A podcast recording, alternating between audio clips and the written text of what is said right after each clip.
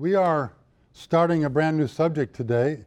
It's one, though, that is integral with the course, and that's the study of the oceans. Uh, as we'll see, um, not only do the atmosphere and the ocean interact, each influences the other, which makes it necessary to understand both, but also to some extent they obey similar uh, laws of physics. For example, um, questions of static stability. When will a column of air turn over? When will a column of water turn over? Uh, what makes the um, winds blow? What makes the ocean currents move? Coriolis, place, uh, Coriolis force plays a similar role in both. So uh, this would be a time not only for you to learn a few new things about the ocean, but to establish more linkages between the things you've learned before and the things you're learning now. Now that we're you know halfway or almost halfway through the course, um, linkage, linkages are a big part of the course where you find connections between, between things we've already done and things we're learning now. So try to flag those whenever you're whenever you come across them. I think it'll help you learn the material more and it'll establish a sense, I hope, of, of unity in the course where things begin to gel and become easier because a very limited set of physical principles can apply to a wide range of uh, geophysical phenomena. So, um, okay, so what we're going to do today, I'll probably just do the first two.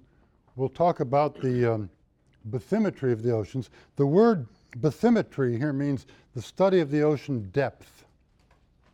So it's pretty straightforward, just how deep is the ocean? That's the subject of bathymetry. We're going to see, however, that that ties very closely to plate tectonics. Now, if you were taking a course in geology, which my department offers a number of, you would study plate tectonics in quite some detail. It's the, it's the modern paradigm to understand how the continents were formed and the oceans were formed and a number of the things you see in rocks.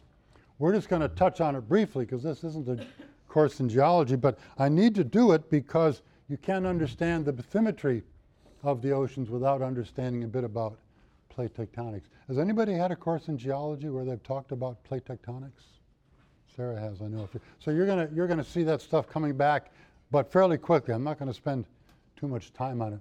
We'll spend most of today, today talking about temperature and salinity, and we might get into ocean currents today, but if not, that'll be the subject of next time, and then biological productivity will eventually, maybe Friday or next week, get into um, El Nino. Sarah reminded me that there's no chapter in your book on oceanography, so um, we're kind of on our own here. These notes will be posted, but there is a section on El Nino, and you're going to want to read that, and that'll give a little background information about the oceans. And there may be a few little other bits and pieces scattered throughout the textbook on oceanography. So take advantage of what you have there, but realize there isn't a great deal, and so you'll have to rely fairly heavily on the notes here. Okay, so some of you have seen this, probably most of you have seen this. The basic idea behind plate tectonics is that the, the um, spherical uh, skin of the Earth, this uh, shallow layer called the crust that's rather rigid, floating above a deeper semi-liquid mantle, that crust is broken into several discrete uh, plates. The Indo-Australian plate, the African plate, the South American plate. And those plates, as they move around, remain rigid. And so the interactions or the interesting parts occur at the boundaries where one rigid plate butts up against another uh, and some kind of interaction occurs. Maybe it's a subduction zone, maybe it's a, a new, new plate material being formed, but um, that's the way we, we try to understand the structure of the Earth these days is to understand where are these plates and how, to their, how do their edges deform as the plates move around. So for example, that boundary there is a mid-ocean ridge, or a so-called mid-ocean spreading center. You can tell that from the arrows. So new ocean crust is being formed at that point.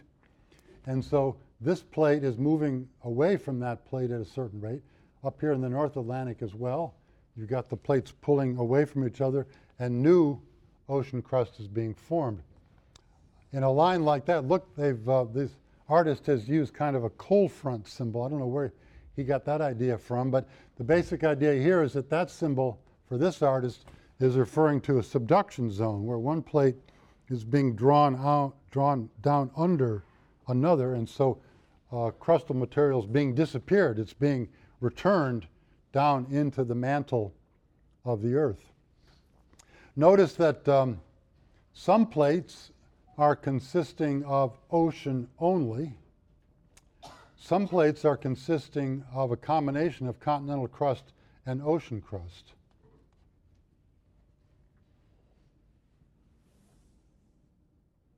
Okay, so that's the basic idea behind plate tectonics. Um, the plates are shown also in this cartoon. And once again, uh, note that, for example, this large Pacific plate, fairly rigid and giant in size, is ocean uh, crust only. Whereas most of the others, not the Nazca plate, but the Australian plate has ocean crust plus continental crust. Um, Eurasian plate has both. North American plate has a big uh, chunk of ocean in it. So when you think about plates, you remember the earlier, the thing that preceded this was the theory of continental drift.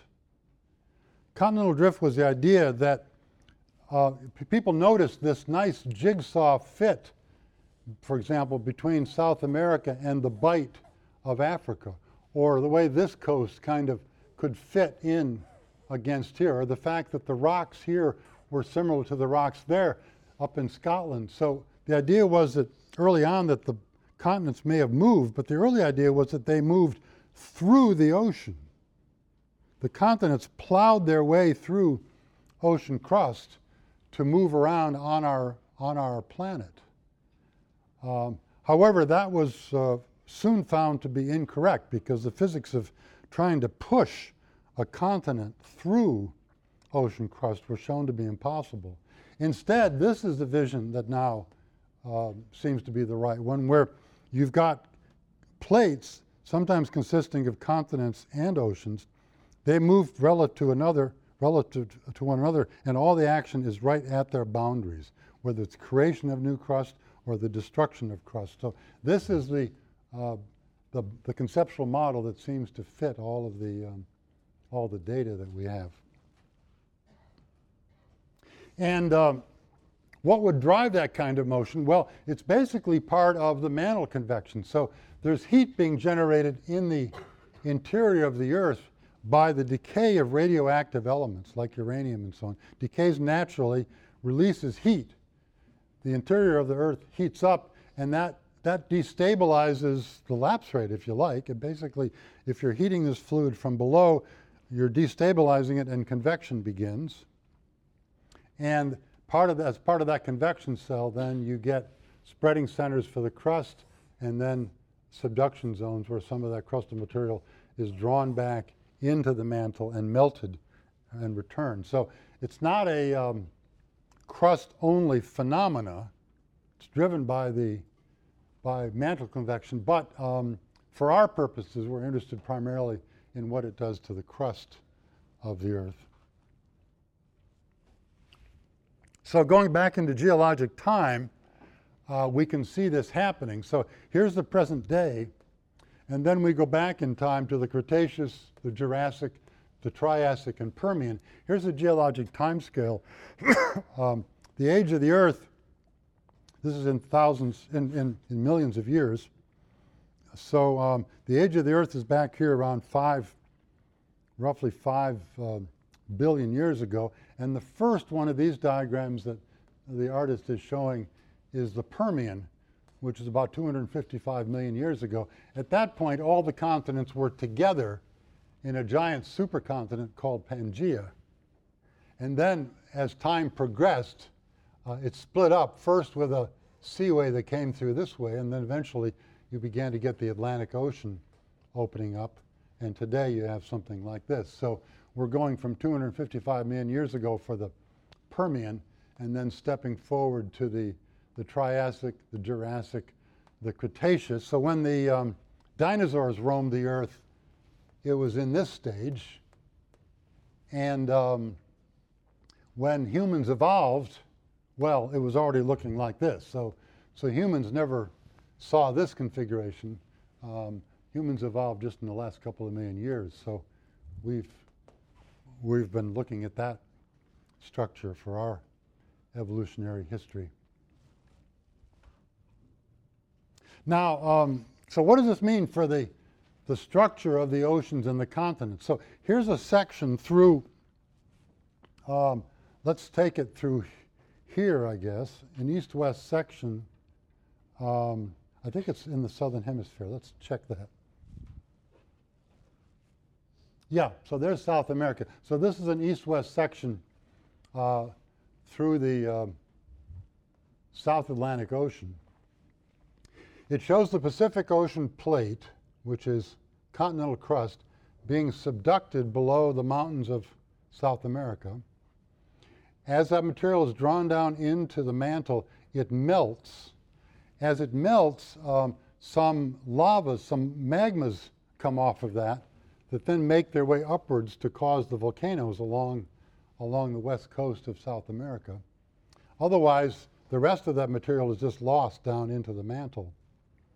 Um, when you get over into the Atlantic Ocean, there's a rigid boundary there. That's part of the same plate. Continental crust and ocean crust, part of the same plate. But there's a spreading center. That's where molten material is coming up again and solidifying as it cools to form new ocean crust. So this is moving away while new ocean crust is being created right at that point.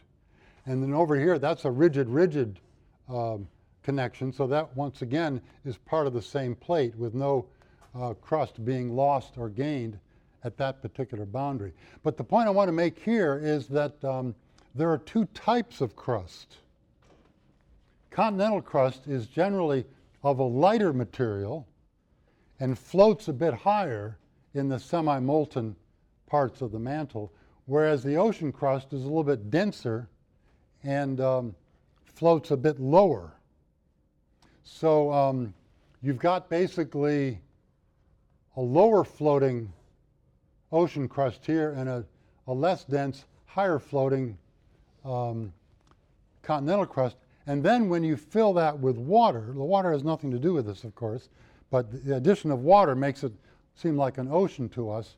There's, it, there happens to be enough water uh, in the ocean to generally cover um, the ocean crust, but not to cover the continents. Now, if there were, you know, twice as much liquid water available on the planet, um, that distinction would be less important because the water level would be here and it would cover both the ocean crust and the, um, and the continental crust. But with the amount of water that we have, it means that the continental crust usually sticks above sea level and the ocean crust does not. It's submerged below sea level. Sea level. Remember that, oh, that amount of water is quite unconnected with any of this. The amount of water we have on the planet probably did come out of the interior of the planet over geologic time, but it's just an accident that it happens to be deep enough to cover the ocean crust, but not the continental crust. And we'll find a few exceptions to that when we look more closely as well. Any questions on this? Yes?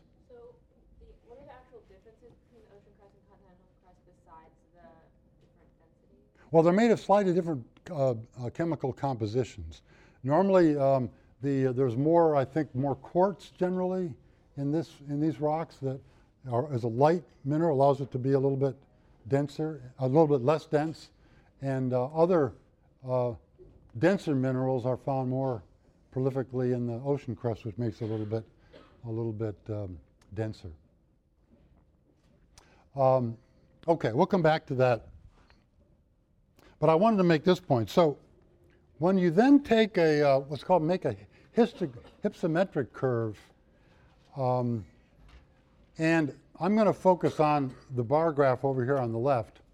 This is elevation in meters above and below sea level. Sea level is marked at zero here, which I remind you is a somewhat arbitrary choice. It depends on how much water we have in the oceans.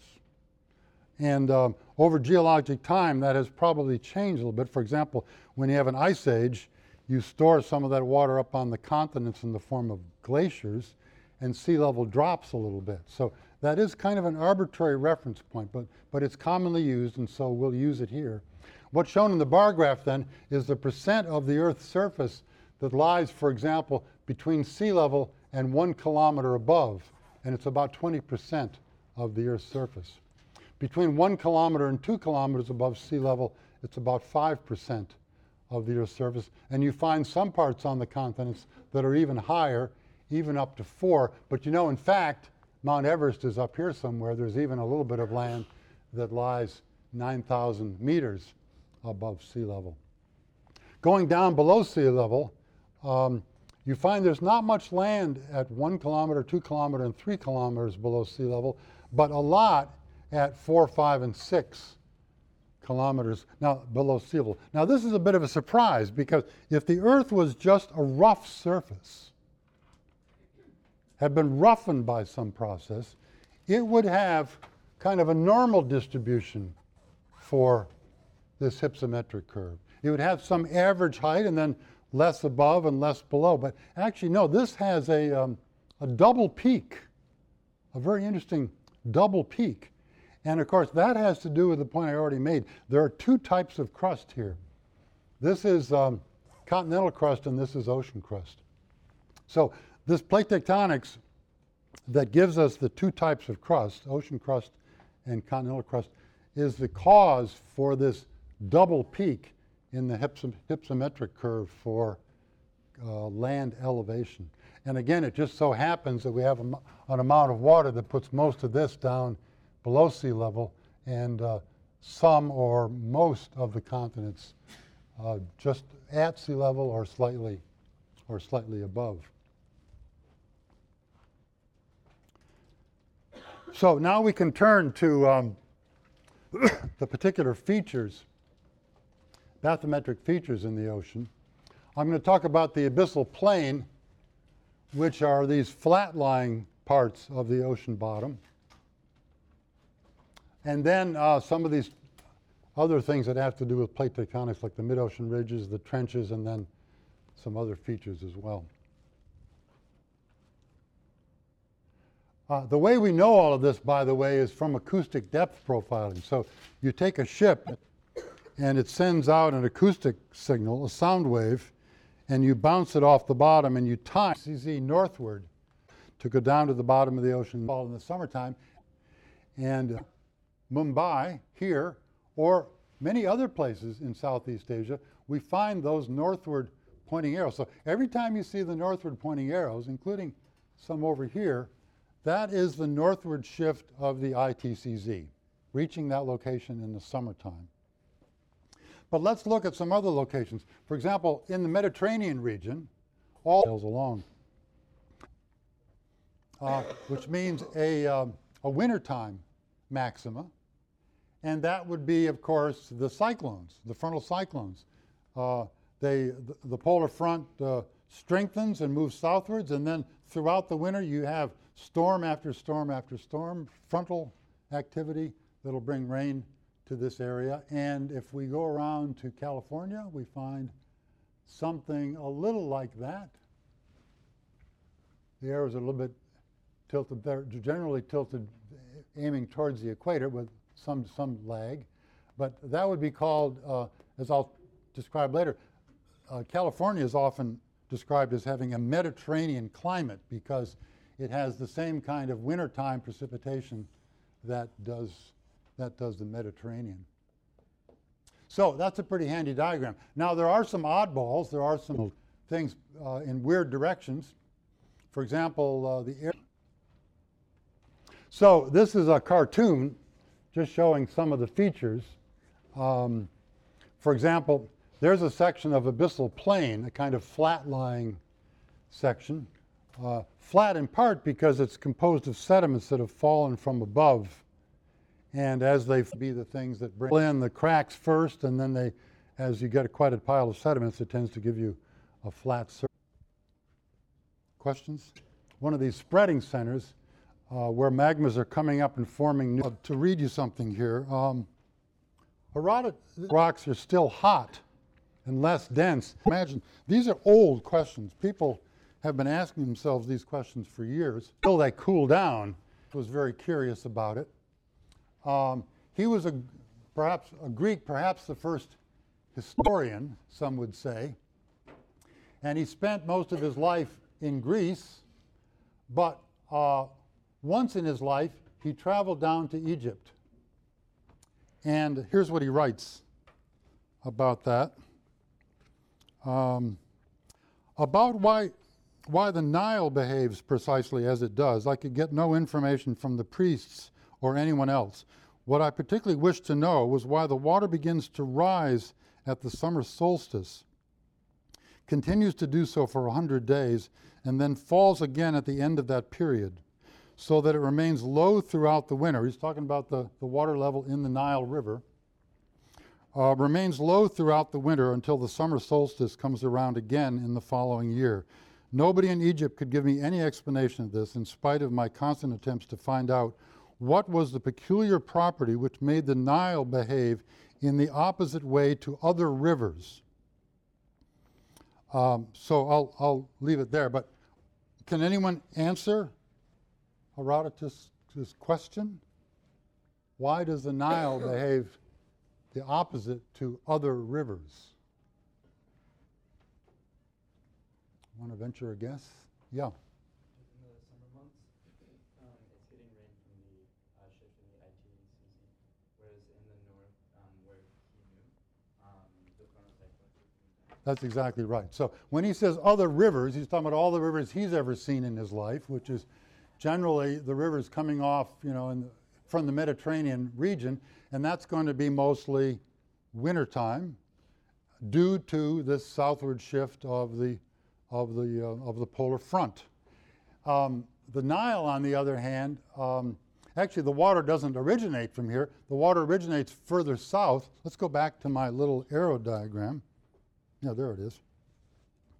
Um, so here's uh, Herodotus spending his life here looking at rivers that have a wintertime or a springtime maxima, and now he's down in Egypt um, looking at water that actually fell down in this region. The source of the Nile, we now know, is up in the in the eastern, in the Horn of Africa, over in this region, and that has a summertime precipitation. So he's really uh, the answer to his uh, question then is exactly what you said. It's the fact that the Nile is controlled by the water that falls here, which is controlled by the northward shift of the intertropical convergence zone. Questions on that? Okay. So now we're going to, um, well, I want to make this one last point about seasons. So you uh, being raised around here or in North America at these latitudes probably think that seasonality has a lot to do with temperature. And you'd be right, but that's a narrow parochial attitude from where you were raised. If you were raised in the tropics, you would think that seasonality has everything to do with rainfall. If you make a figure like this, I think you, you might be able to do this with some of the data that you're given in the problem set. If you take the 12 monthly um, precip and 12 monthly temperature points and plot them and connect them with, with lines that, that uh, link them up in, uh, in, in chronological order, they'll form some kind of a figure on this temperature precipitation map. And in the tropics, for sites in the tropics, that figure looks like this. You get a big precipitation seasonality, but not very much change in temperature. On the other end, in mid latitudes, you get a big temperature change, but not much change in precipitation. So now this wouldn't apply for every month, for every mid latitude site and every tropical site, but generally this is the rule that seasonality in the tropics is referring to a precipitation seasonality a wet season and a dry season, whereas seasonality in mid and high latitudes is referring primarily to a temperature seasonality. So seasons mean different things depending where you were brought up. So don't get caught in that when you're talking to someone from a different land. Um, so now we turn to this question of climate classification. We'd like to codify all of this. And um, the way forward on this was uh, over 100 years ago by Köppen, and then later others have modified this slightly. So our, there are a few different versions of this scheme around, but generally it's called the Köppen, the Köppen Climate Classification Scheme. It uses the 12 monthly temperature and precipitation values uh, to uh, with thresholds to assign each point on the Earth to uh, a small set of climate zones. And the way those thresholds are designed is that it tries to capture those aspects of climatology that would control the vegetation that grows. So ideally, if the Köppen scheme works uh, in a particular climate zone defined by temperature and precipitation, you would find a particular kind of natural vegetation because it's adapted to that particular climate zone. Uh, there are six broad categories tropical, uh, dry, temperate, continental, polar, and highland climates. And then, as you know already, because you're working on the prob set, problem set, there are subcategories under those. And, um, well, they're a little bit, let's face it, they're a little bit messy to work with. Um, this is a table I pulled off of a recent uh, published paper uh, on the Köppen classes. And it may be that these definitions are a little bit different than the one you have in the back of the book. But you get the point. That is, you, you define the broad category, like the A climates, in terms of the, uh, whether the minimum temperature is higher than a certain value. And then you uh, break it down into subcategories based, on this case, on, on precipitation. The, um, the arid climates, precipitation, annual total um, less than 10 PTH. I don't know what that is. Um, but then it's subdivided into two categories. Desert would be the very dry areas, and the steppe would get a little more precipitation, and so on. So, using the temperature and precipitation values, you go through and you classify each area by its, by its seasonal cycle and the mean values. And you end up with something like this. I think this is from your textbook, or you have a diagram like this in your textbook, where the color schemes represent the different climate categories.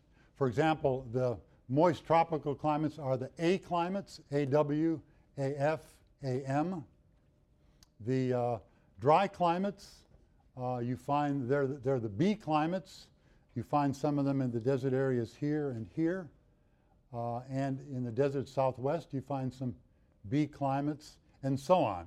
This is the Western Hemisphere, North and South America, and then we do something similar to that for uh, Asia, um, Africa, and Australia as well, using the same scheme.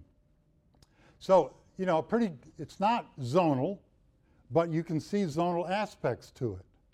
Uh, but all of those factors that I mentioned the other day are working. Not only the, the zonal aspects of the general circulation, but also the mountains, the continentality, and the, uh, the, warm, the um, cool, cool and warm ocean currents that are bringing up water to the coastlines of these continents. They're all playing some, some role in this. North America looks like this. It's pretty simple east of the Mississippi. Um, west of the Mississippi, it's more complicated because you have some mountainous areas and some contrast between wet and dry areas. Let's look at three cities in North America. Um, Sacramento in California. Now, that is a classic Mediterranean climate, right? The precip is in the wintertime when the temperature is down. So Sacramento has a Mediterranean climate, and that would be a CSA climate in the Köppen scheme. New York City, close to us, this, this might as well be New Haven. New Haven's very much like this. Pretty much the same rainfall throughout the year, but a very strong temperature seasonality. That's a DFA climate. Miami uh, has a summertime precip, mostly from thunderstorms in the summertime. And then um, Denver is a drier climate in general.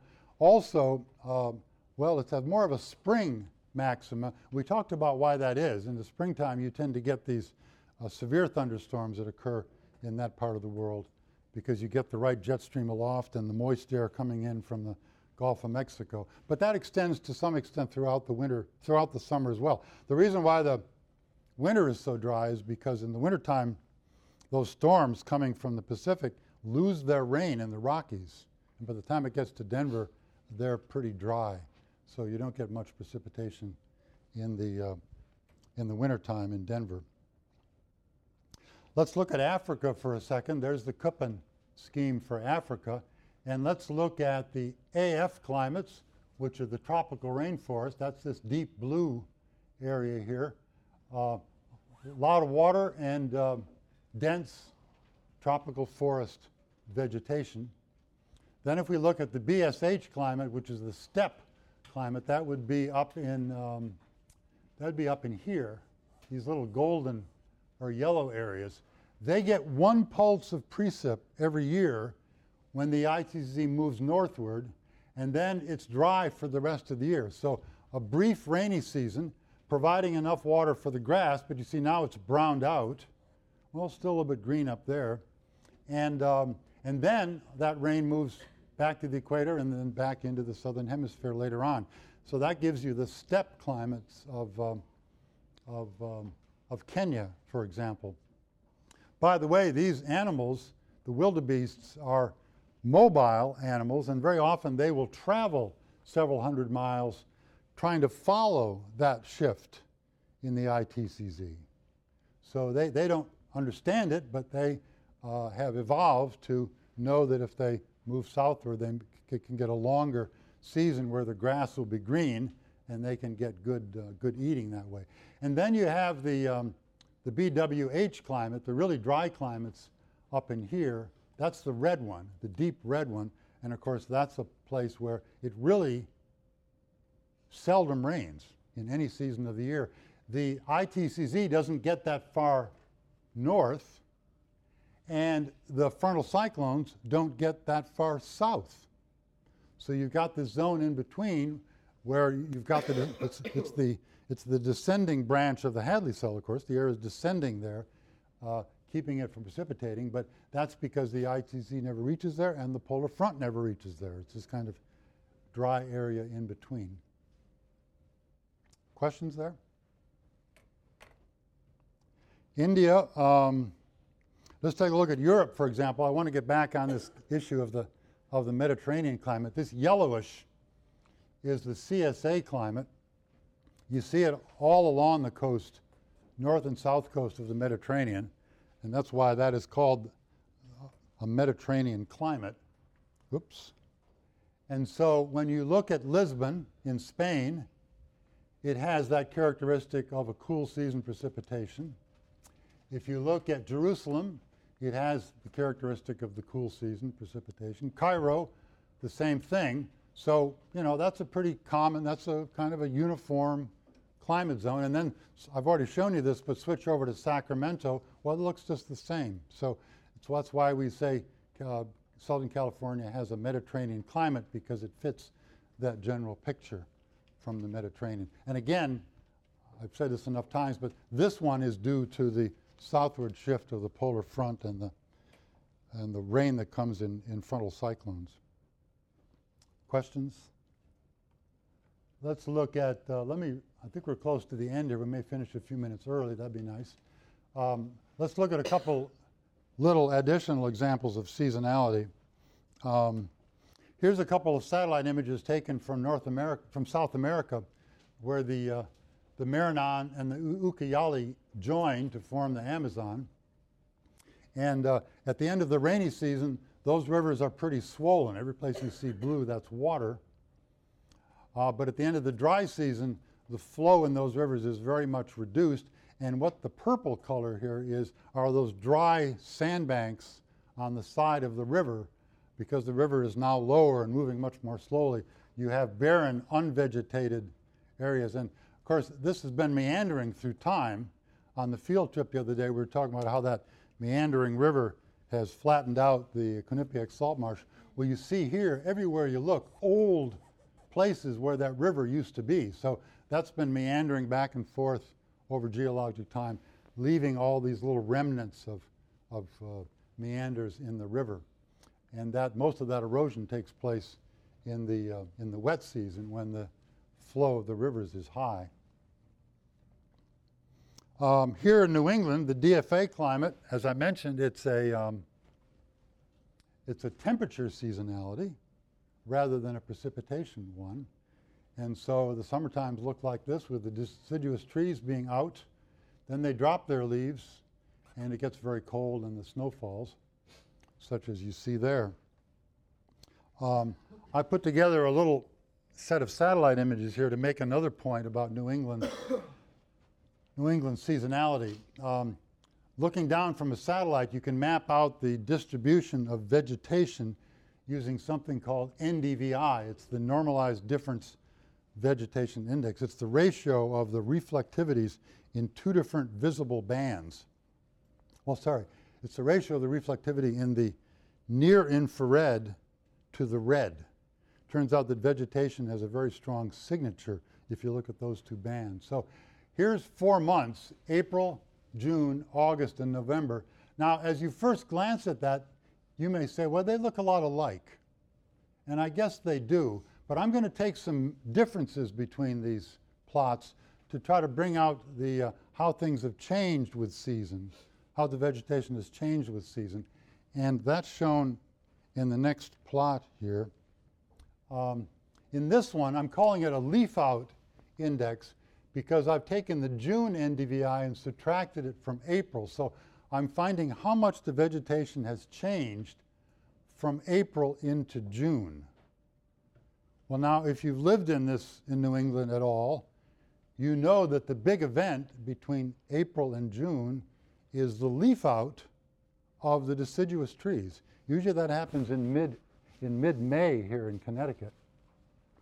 And so uh, when I take this difference, what I'm mostly going to be seeing is the the, the uh, distribution of deciduous trees, oaks, maples, um, and so on, and that's what we see. So the seasonality in New England, while it is a, at its root, it's a temperature seasonality, it also has a big impact on the vegetation. Leaf on, leaf off, controlled by that temperature, and you can see it from space. Now, in areas where there hasn't been much change, those might be conifers that look about the same in the winter and summer, or they might be barren areas where there's no vegetation in either season that clear what I've done there? I've subtracted the NDVI from of uh, April, June minus April to get the difference in vegetation. And in this case, it's going to show me where the deciduous trees have leafed out because of the seasonality. I'm going to do the same trick now for August minus June to see how vegetation has changed over um, the summer. And you see these little pockets of red are where there's a big positive change, where there's much more vegetation in August than in June. I'm calling that the growing season because what that's going to do is pick out uh, the agriculture.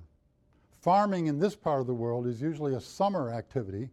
You plow and plant in the, in the spring, and then your crops grow, your corn or your wheat or whatever, grow over the summer months, and you harvest in August, September, October. So this difference between those two months is largely going to be a measure of where agriculture remains.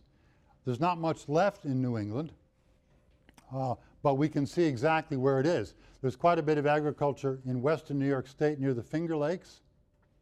There's some uh, in the upper, uh, the very upper Hudson Valley and up into Canada around Montreal. There's quite a bit down here in eastern Pennsylvania. Those are the Amish farms. Uh, growing their crops down in eastern Pennsylvania. A little bit in Connecticut, up around uh, Springfield and Massachusetts, and some places in Connecticut you find some agriculture. But again, this is seasonally driven, right? So human activity here is being driven by the, by the seasonality and ultimately, which goes back to the tilt of the Earth's axis. Any questions on this? Now, another aspect of seasonality for New England, and this is particularly timely because we were just out on the river the other day. So I've already told you, and I've shown you, in fact, that New England gets about the same precipitation in every month of the year. Why is it then then if I look at the daily discharge data from the Quinnipiac or most other rivers, that there is a seasonal cycle to it. More discharge in the winter, less in the summer, June, July, and August. Winter, less in the summer, June, July, August. Uh, it didn't drop quite as much in the summer of 2006, but then it dropped even more in the summer of 2007. This is a log scale. So this is a very significant change. This is an order of magnitude difference. Look, this is um, 200 to 300 to 400 cubic feet per second down to, well, 60 or 70 cubic feet per second down. So a gigantic seasonality in the river flow and yet not the rain. What's going on there? You got to tell me this one. Somebody tell me this. Yeah. Um, the snow is melting and so it's causing. Part of it, but not in the Quinnipiac. That would explain some of the rivers further north in New England, but the Quinnipiac doesn't get much snow down here in Connecticut, so that wouldn't explain it. We need another explanation for this. Yeah. Evaporation. So remember, evaporation is uh, A, it's very strongly controlled by temperature. And since New England has a temperature seasonality, you're going to get a big seasonality in evaporation. Also, from the trees, the deciduous trees evaporate water from their leaves. As soon as the leaves fall off, you don't get that so called evapotranspiration. So that's a big seasonal cycle. So during the wintertime, most of the rain that falls ends up in the rivers. During the summertime, most of the rain that falls evaporates and much less flows down the river to the sea. So, so here's a question. I mean, if does um, does uh, New England have a wet, dry season? Well, that depends on how you define it, doesn't it? Because it doesn't have much of a, a seasonal variation in precipitation, and yet it's got a strong seasonality in the amount of water in the rivers because of the evaporation effect. Question on that? And um, I think that's the last one, almost the last one. So uh, I took a, a, couple of satellite images from Alaska, in um, one in June, one in November. And uh, June, early summer, there's still a lot of snow cover from the previous year. The melting has begun there, uh, but it takes several months of warm conditions before you get rid of most of that snow. So um, you see snow, a little bit of barren land, some water out here.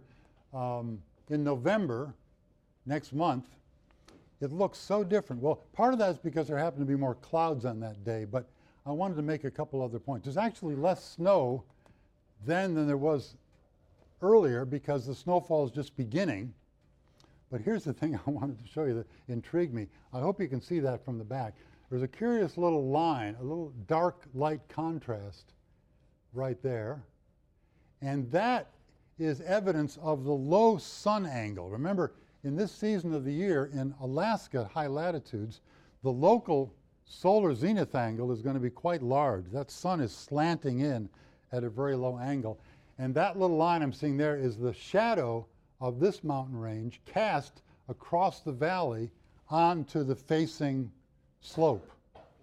So, not too relevant for climatology, I grant you, but a reminder that the sun angle is very low at that season. And that itself, I guess, is a kind of seasonality. If you live down in this valley, uh, you wouldn't see any sunlight uh, in the wintertime, but you might in the summer when the sun's higher in the sky, but then you'd have snow at that earlier part of the year.